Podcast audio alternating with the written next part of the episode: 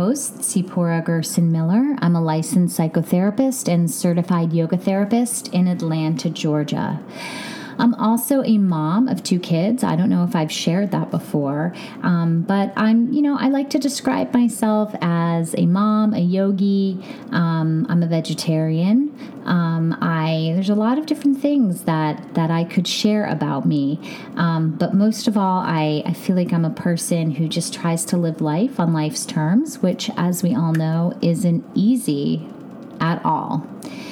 Um, for those of you that are new around here, um, I'm, I'm really happy that you're here. I appreciate you being here. Um, and I just wanted to, you know, let you know a little bit about the podcast. It's, it's really dedicated to promoting and supporting mental health in all stages from simple awareness to, to recovery. And we do that through practical yoga, lifestyle, and spiritual growth. So here we explore a lot of intersecting places um, between mental health, practical yogic lifestyle tips, and other psychological concepts and ideas that are rooted in Eastern traditions.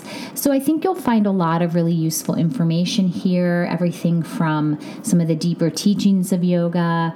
Um, we talk about meditation, mindfulness, holistic lifestyle, nutrition, anything that can help support a person who is struggling with a mental health challenge. Now, with that said, um, there's a lot of controversy over what what we what we label. Like, how do we name a mental health challenge? I prefer to use mental health challenge versus mental health illness or disease or disorder. Um, I think those are a little bit more pejorative, and I think challenge just suggests that that yeah, it's a challenge. It's a challenge.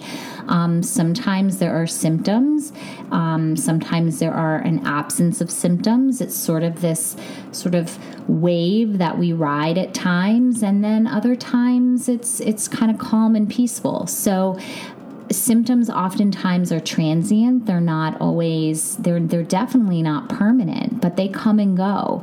And so some days are going to be better than others. And when you live with a mental health challenge it's like any other it's like any other condition. You have to learn how to manage it.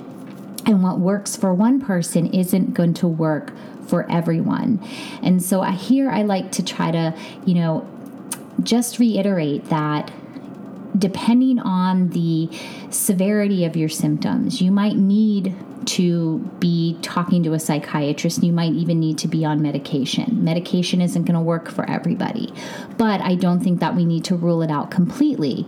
And a lot of the times, yoga isn't the complete end all answer either. So I really think that when we're when we're dealing with mental health, we have to look at it from a holistic perspective.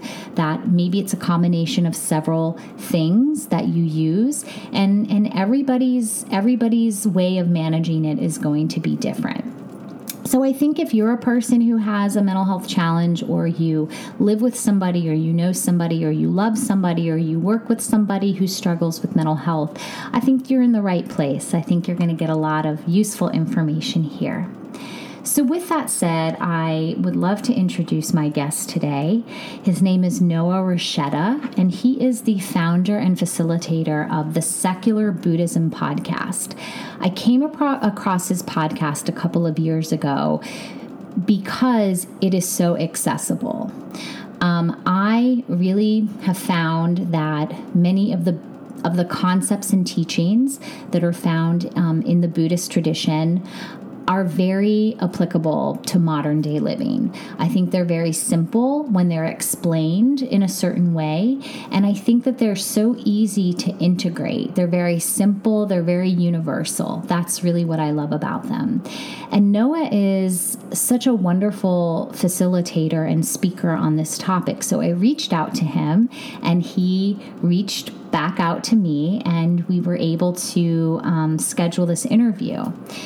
He is a Buddhist teacher, he's a lay minister and author, as well as the host of the podcast Secular Buddhism. He teaches mindfulness and Buddhist philosophy online and in workshops all over the world.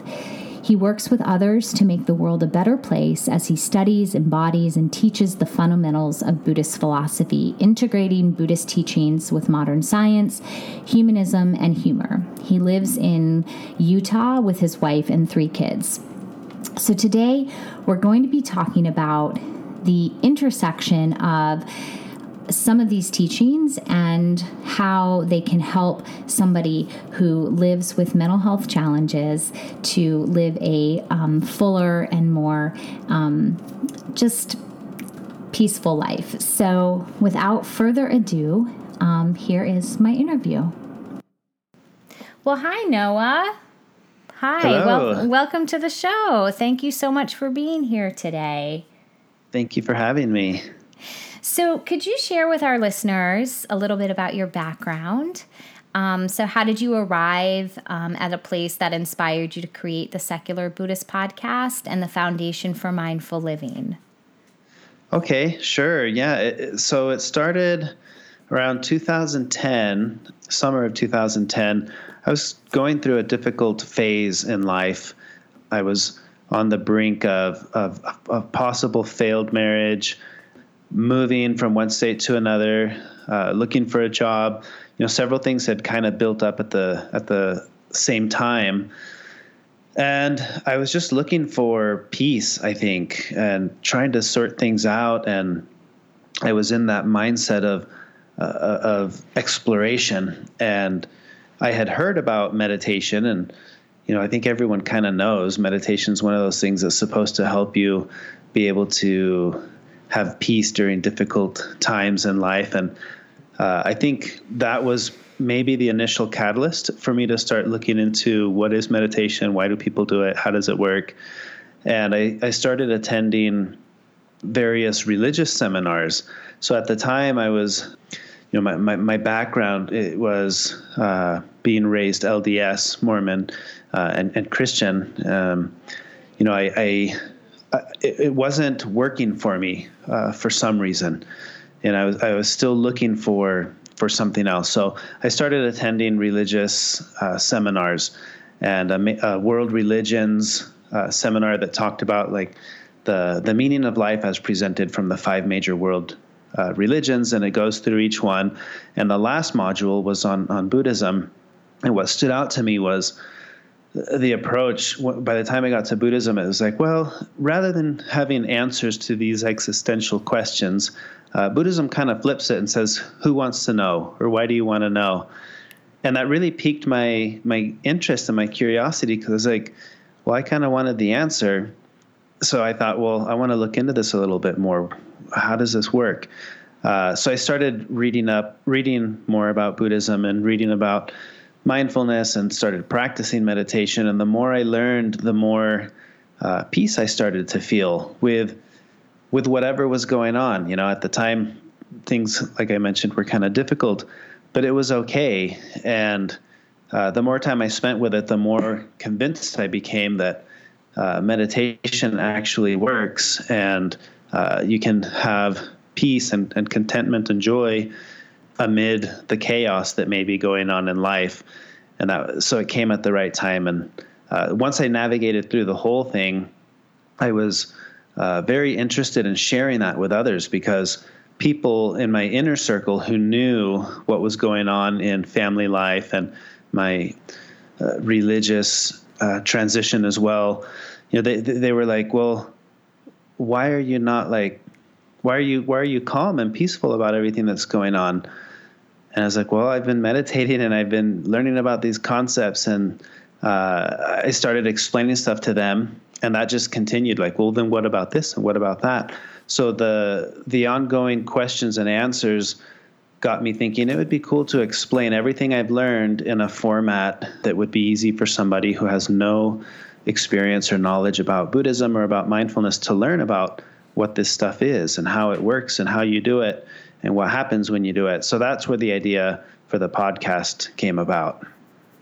I see. And so now I think I I think I heard you mention in one of your episodes that you are an ordained Buddhist leader or did I hear that right on one of your podcast episodes, or am I making stuff up right uh, now? Uh, no, no. you heard that right. okay. So, uh, several years into that process, I decided to, uh, you know, I, I, had been doing a lot of self studying.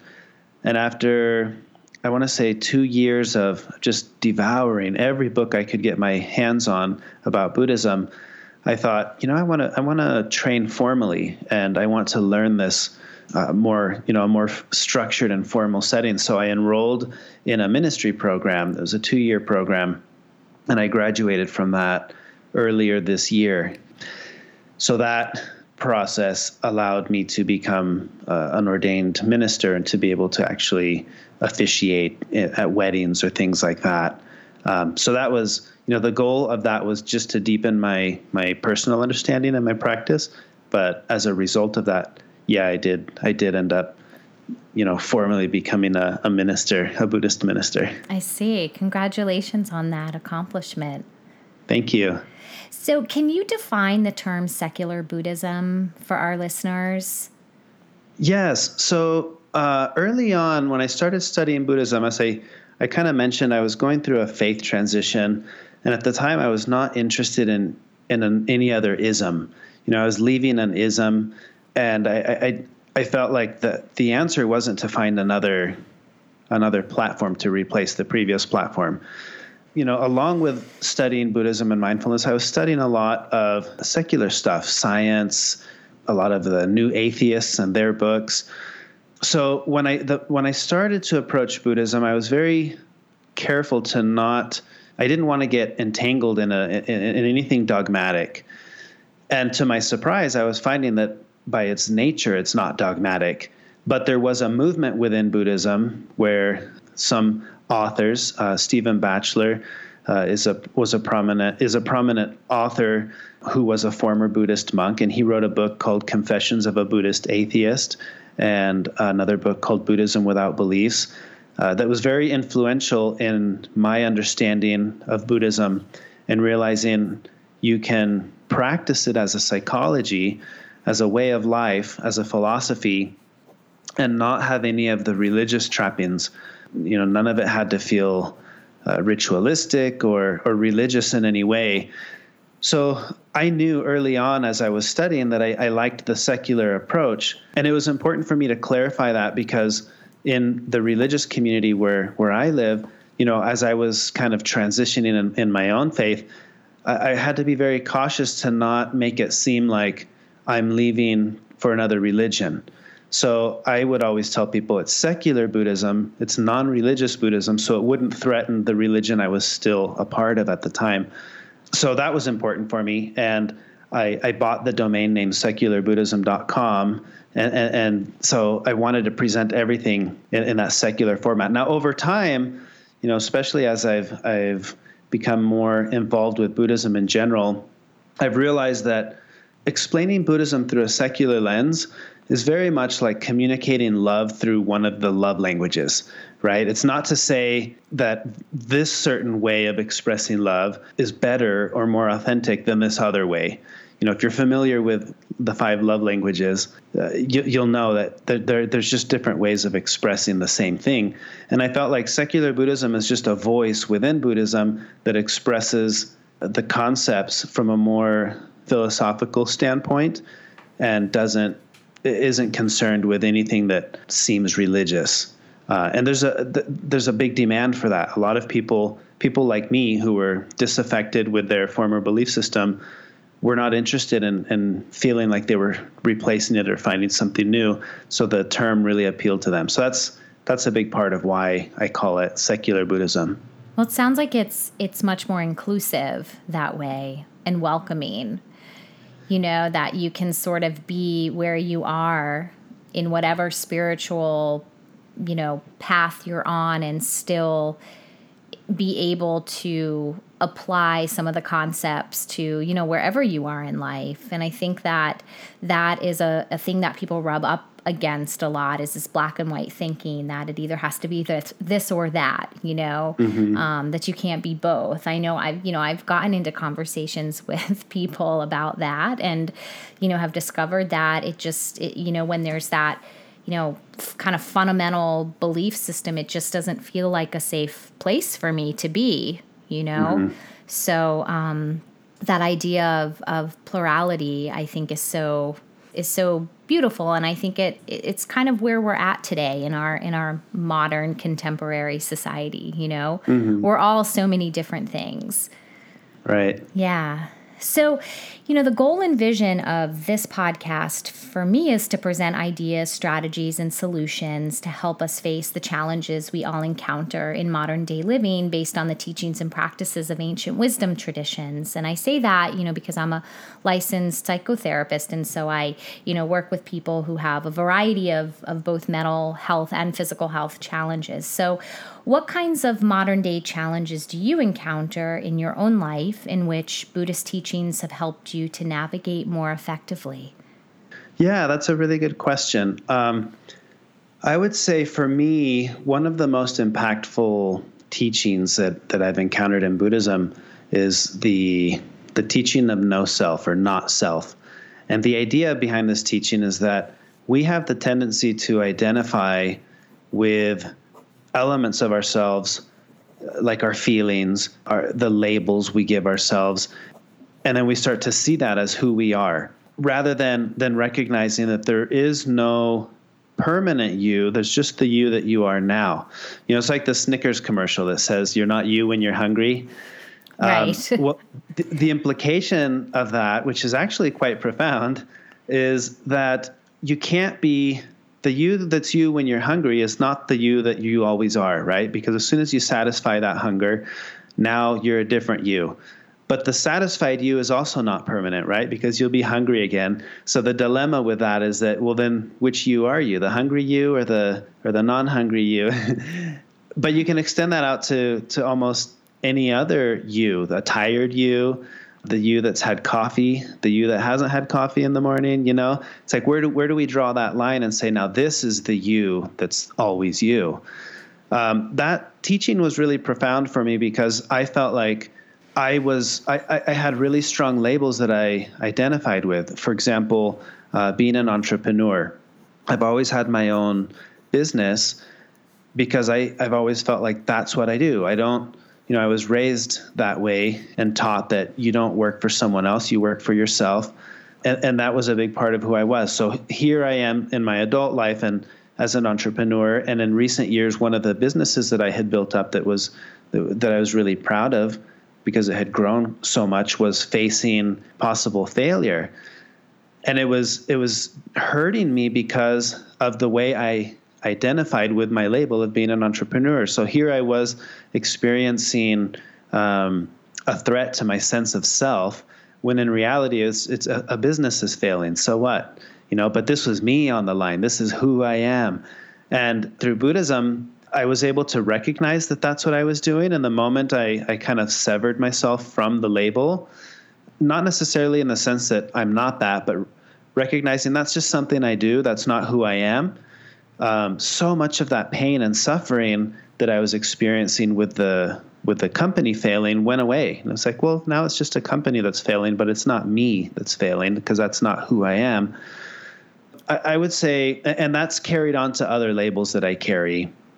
Being a dad, being a husband, being a whatever I am, uh, it's that's something I do. It's not who I am, and that's been a very powerful way of uh, feeling more uh, allowing myself to feel more contentment and joy with whatever it is I'm going through because my sense of self is never on the line because I'm not any of my labels. Right. Does that make sense? Oh, yeah.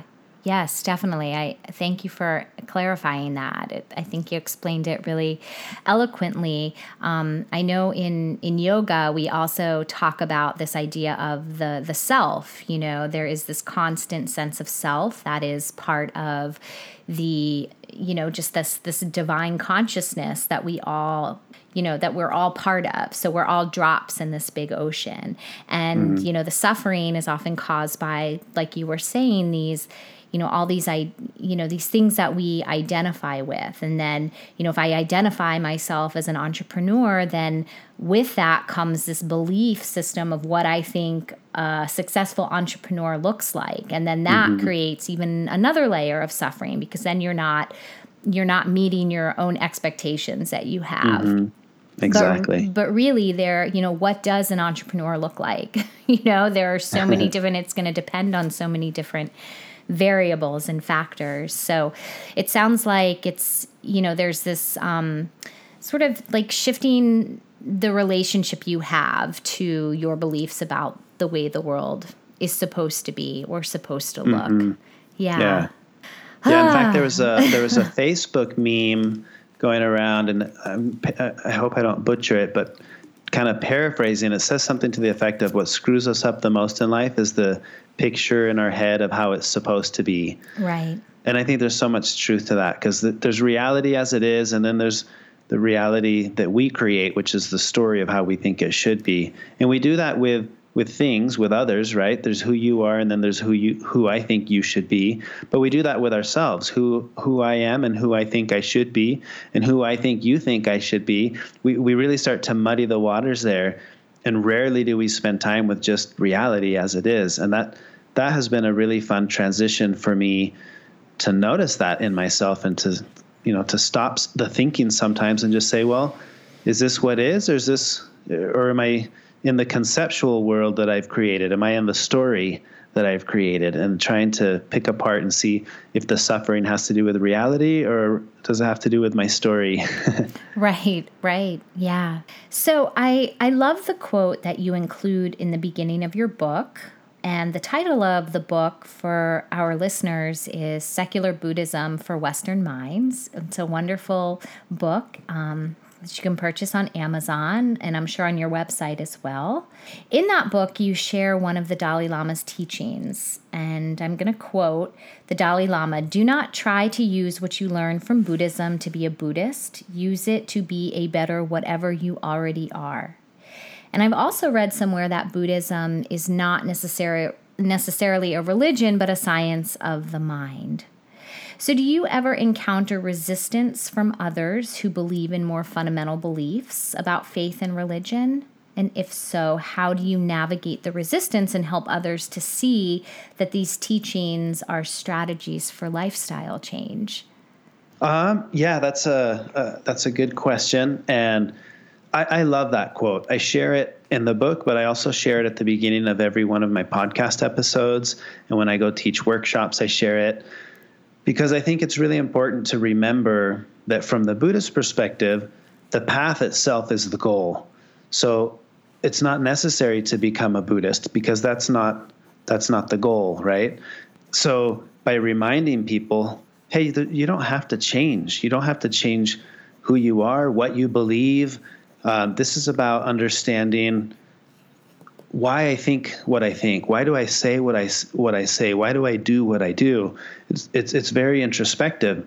And sure, I encounter uh, all the time the the fear that someone may have that their beliefs are being threatened by a new ideology. You know, Buddhism as an ideology that competes with their ideology.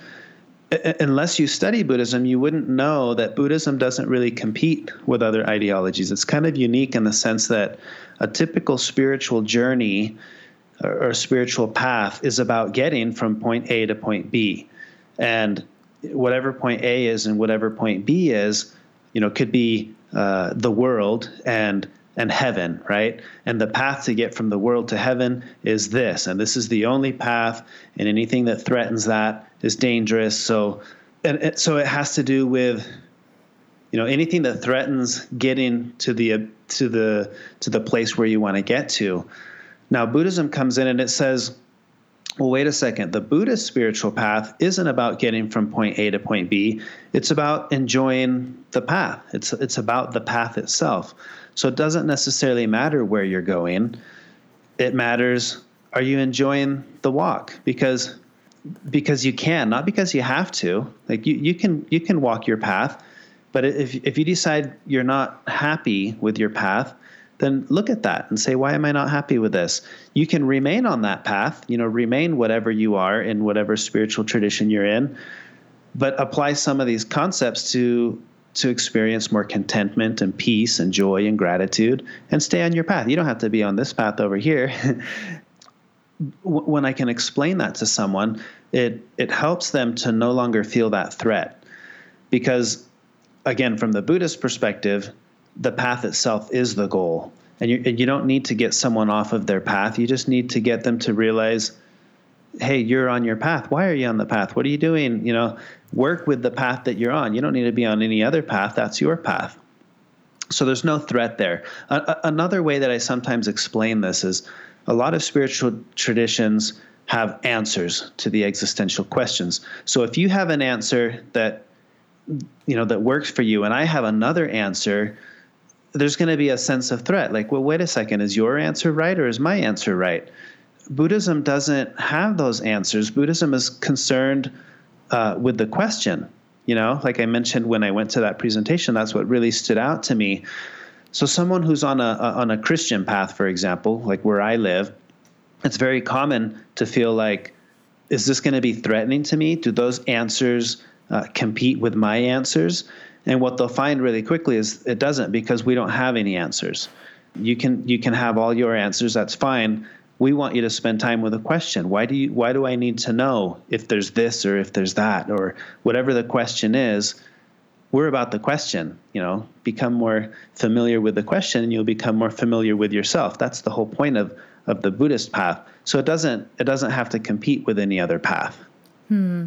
You know, and and I love how you explain that because I, you know, I see that come up a lot in psychotherapy. Um, that I, you know, in my practice, I I work with a lot of clients and patients, and you know, for them, I feel like oftentimes some of our biggest strengths as human beings is our sense of faith and our sense of spirituality. And that comes up a lot for people, especially when they are faced with a really adverse life event or adverse life circumstances or a sudden change.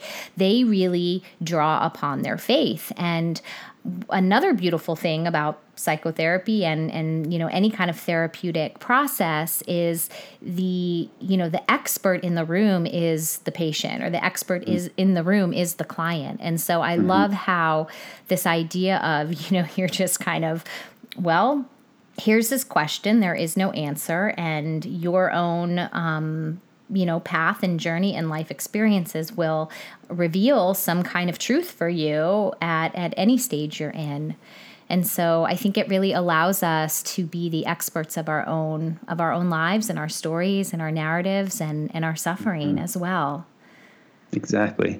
Yeah, that's something we're uh, we're continually trying to emphasize as te- Buddhist teachers are trying to help people understand you are your your your greatest teacher. You are your best friend, but unfortunately, you're also your own worst enemy.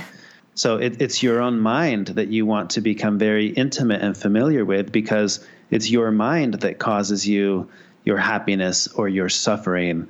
You know, but but how do we get to that and discover what that is? We can't. Only you can. so that's why it's such. It's a very introspective tradition because it's all about you getting to know you right. not somebody else coming and telling you here's the deal. Here's what you got to do you know? Right right. Yeah because it's a, then it just gets into into prescriptive you know? And and mm-hmm. any kind of i mean the one thing about i think that all of these ancient teachings have in common is the emphasis on you know you are your own healer. You are your own guru. You don't have to you know search externally for those answers because everything you need is already inside of you Mm-hmm. So, you know, we're going to talk a little bit about meditation in a minute because I, you know, this question comes up a lot. This this idea of meditation and and people think that it's just I can turn my thoughts off and I tell people, well, the bad news mm-hmm. is is that, you know, unless you have, you know, no brain activity, that's the only time you're going to be able to turn your thoughts off. The good news, though, you know, is that you can learn to change your relationship to your thoughts. And it's not about turning your thoughts off because that's the nature of the mind. And I would love for you to talk a little bit about that before you, I hope, can lead us in a bit of a practice. But first, I just wanted to ask you are there any particular teachings that you think would be helpful for somebody struggling with a mental health challenge or some kind of chronic health condition?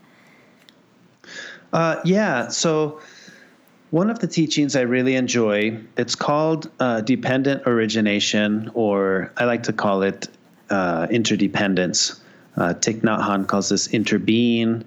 But the idea is that when we can when we start to understand that all things are interdependent, all things are interconnected, it gives us a lot more power to deal with something. So, for example, in a, in a simple way, this the teaching here is Thich Nhat Hanh talks about how if you've ever seen a flower and all you've seen is the flower, then you've never actually seen the flower. And the, the idea behind that teaching or behind that thinking is that to see the flower, you would have to see the sun, you'd have to see the the clouds and the soil, you know, everything that it's taken for that flower to exist the way that it exists then that means that flower is interdependent with all those things. So you see the the the flower and you see the sun and you see the the rain and you see the clouds and you you start to see it all and you realize well that it's it takes everything for this one thing to be. But that's no different with anything else. You know, you look at your kitchen table, uh, the desk that you're sitting at, and and what was once just a desk suddenly becomes everything. Like it took everything for this to be here that teaching has been really powerful when applied to getting introspective with our own thoughts and our emotions and our, our feelings and our suffering. There's a teaching, a Zen teaching I really like about a kid who comes home upset from school because of uh, something that happened at school. He was called a name or something. And his dad picks up a little stick and starts poking him with it and he's like, "What are you doing?" And he just keeps poking with it and, until the kid is just really upset. And he's like, "Quit doing that! What are you doing?" And he's like, "Well, what are you mad at?" And the kid says, "I'm mad at you for poking me with a stick." And he says, "I didn't touch you. It's the stick that's touching you. Why aren't you mad at the stick?" He's like, "Well, that would be silly because you're the one holding the stick." And then he goes on and he's like, Well, are you mad at my hand for holding the stick? Or are you mad at my arm for moving the hand? Or are you mad at, you know, trying to help him realize where do you draw that line? And finally, he's like, "Well, I'm just mad at you, your brain. You're the the one controlling everything." He's like, "Well, are you mad at me, or are you mad at my dad who taught me this lesson?" And so at that point, the you know he realizes, where do I draw this line? You know, what if somebody called me something?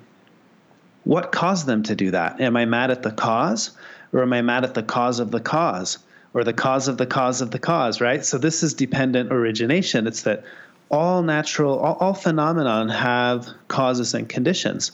Nothing exists in and of itself. So when something happens, an experience, an emotion, a feeling, whatever it is, there are causes and conditions.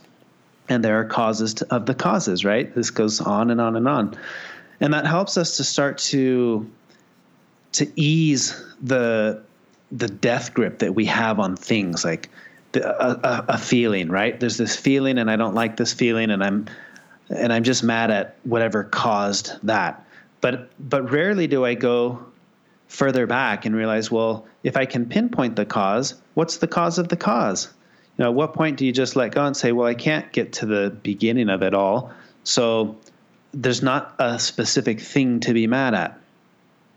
I don't know if that kind of makes sense. Well, you know, I mean, it absolutely makes sense because most of the time, people, you know, you have a symptom arise, whether it's a chronic headache or, you know, if you if you want to look at more profound mental health pathology, somebody becomes psychotic, they have difficulty differentiating between what's real and what's not real. So, whatever the symptom is, we usually become really hyper focused on that symptom and we develop a profound aversion to it.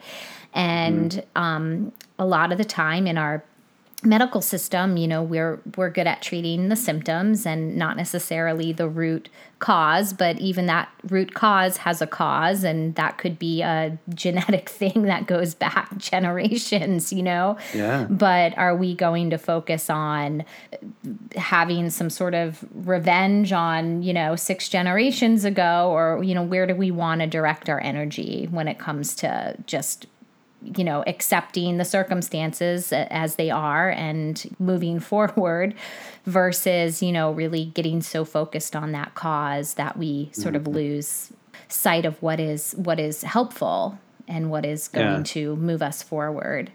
So I think it absolutely helps.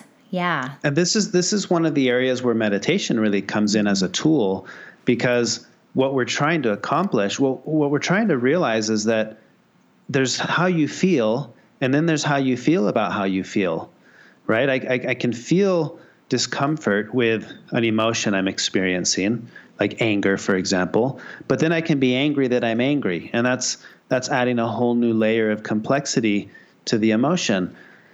And what a lot of what Buddhism is trying to say is there's nothing wrong with the feeling, the first layer, right? But so much of the suffering we experience is added by us when we have a feeling about the feeling, or even right. worse, a feeling about the feeling about the feeling, right? Right, right. Um, so, so we practice through meditation to increase our ability to just sit with discomfort, to become comfortable yeah. with discomfort, not to try to change our thoughts, not to try to stop the thoughts, but to watch them, to observe mm-hmm. them.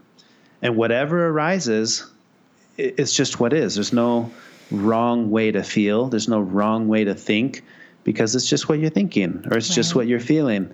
It's our aversion to it you know, mm. aversion to the unpleasant feelings and clinging or craving of the pleasant feelings, that's what gets us in trouble. I've got to have more of this and less of that. Right. And then we get caught up in this in this crazy cycle of chasing after things you can't actually have, right? Right. Like the elusive right the happiness trap you know thinking mm. if i do this and i avoid that then i'll be happy and i'll never i'll never experience anything other than happiness. And that's just not the nature of reality. Yeah yeah. And you know a lot of people they they will say that you know they have this feeling like you know whether it's social anxiety or they just this chronic anger.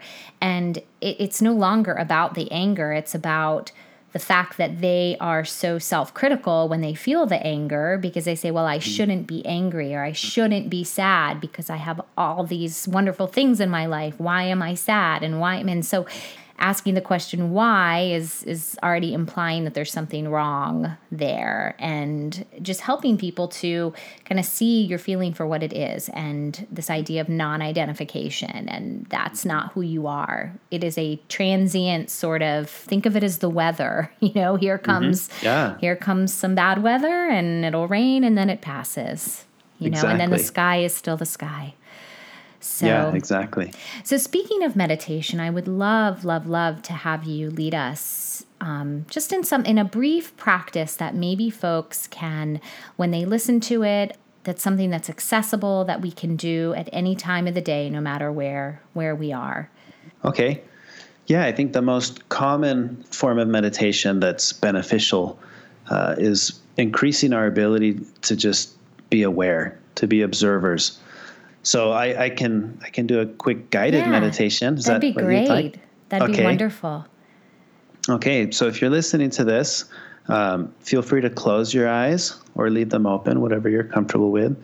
Unless, of course, you're driving, don't close your eyes. but what we want to practice through through this experience is increasing our ability to just be aware. You know, m- most often in life, we're making meaning of things a thought arises, an emotion arises, and we're making meaning of it. Rarely can we sit with something and just observe it. So that's what we're practicing here. So, in the same way that you would be sitting out in a field, watching the clouds go by, there's no, there are no misshapen clouds. You just see what's there. This is the non judgmental approach that we want to take to observing our thoughts and our emotions physical sensations. So we'll start with the senses. Bring awareness to the fact that you're breathing and see if you can notice the physical sensation of breathing. As you breathe in and as you breathe out, see if you can notice what it feels like to breathe. Perhaps you'll notice a a slight temperature fluctuation at the tip of your nose with the in breath versus the out breath.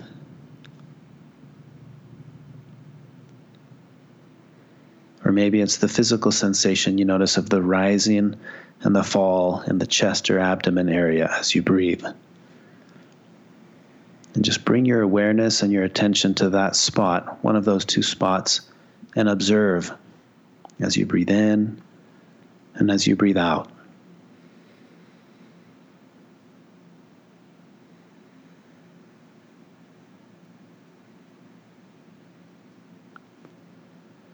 And as your mind gets carried away in a thought, bring your awareness back to either the tip of the nose or the rise and fall as you breathe in and out.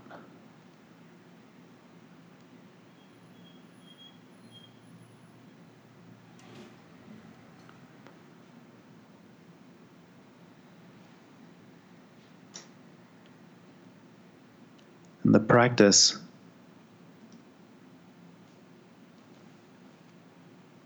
So, no matter how many times we get distracted with thought, we come back to the place of awareness.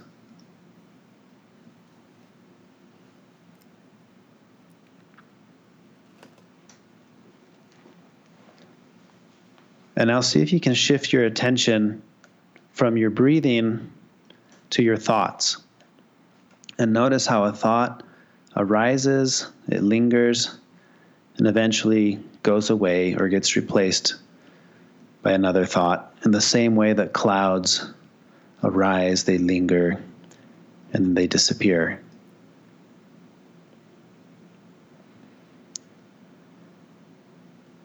And see if you can notice what it feels like to just watch your thoughts. Don't think about the thinking, just observe the thinking.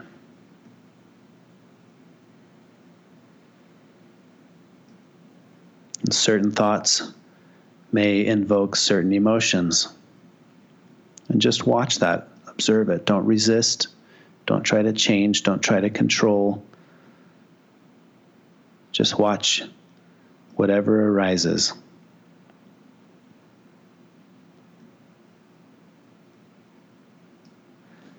As you spend time with observing your thoughts and your emotions and your physical sensations, you'll notice um, there's less attachment to them. You know, it becomes more about what I feel and less about what I feel about what I feel. More about what um, physical sensation I'm experiencing and less about uh, the meaning I create around that. And that's a simple exercise that you can do. You can take up, you know, you can pause throughout the day. You can do this uh, when you're walking, when you're washing the dishes, or when you're driving home at any given moment. You can try to shift into that um, from thinking mode to observing mode. And what happens when I'm just the observer? And whatever I observe is perfectly fine. There's, there's, no, there's nothing wrong there's no wrong way to do this. When you're just the observer, you're just seeing what's there. And sometimes it can be as simple as pausing and saying, I'm going to take 10 mindful breaths and close your eyes and just feel the sensation of breathing in and breathing out 10 times. And that, you know, that, that can make a big difference to help us shift from that almost incessant thinking, making meaning mode to just, I'm just here and I'm watching and everything's just the way that it is. What happens when I'm just the observer? Hmm. Thank you so much, Noah. I needed that so much right now. You don't even know.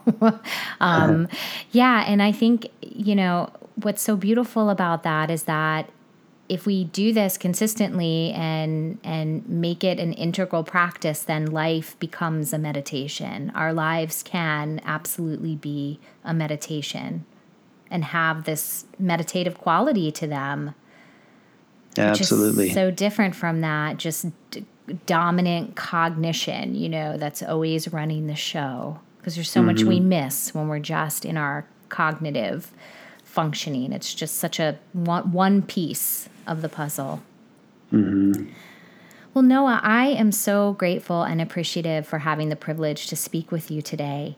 Can you um, tell us where we can find you and, you know, tell us about your website and your podcast and, and your book and all your social media handles? So, where can folks find you? Uh, the easiest is just through anything that you search for secular Buddhism. So, secularbuddhism.com is my website if you search for the podcast, it's called Secular Buddhism. You should be able to find that in iTunes or any podcast software. The Facebook group is also just Facebook forward slash secular Buddhism. Um, and those are those are the three most common areas where I post and share things.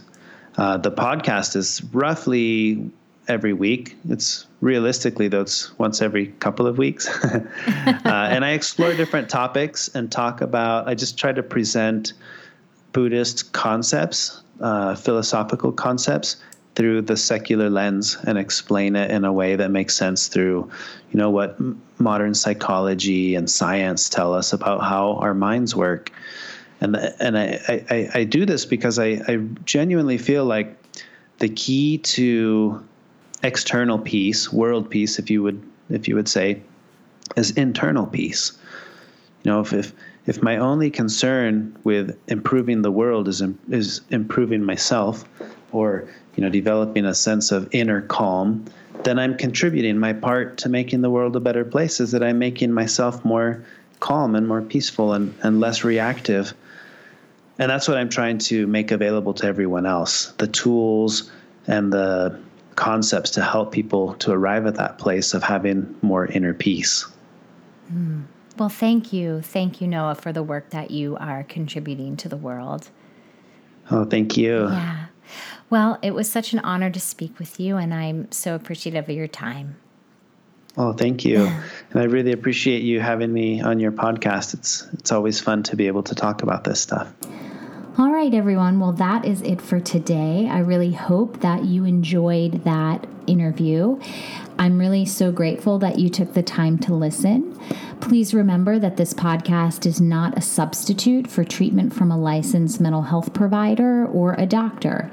And in the show notes, you'll find several national hotlines that can serve as resources and a departure point for getting help. So if you've been in a spot where you are not quite sure what to do or you're not quite sure who to talk to, you can start with the national hotlines. And there are licensed counselors there available to talk to you. They can provide you with resources in your area. I, I know that taking that first step sometimes can be the hardest one, is just picking up the phone and talking to somebody and sort of acknowledging the fact that sh- that that you might need help that's outside of yourself, right? Because we're not meant to do this alone. And a lot of times we can't do it alone. So please know that help is available. There's no need to suffer in silence. I will be leaving the titles of Noah's books, so if you're interesting interested in purchasing them, they will be linked, and so you'll be able to check those out.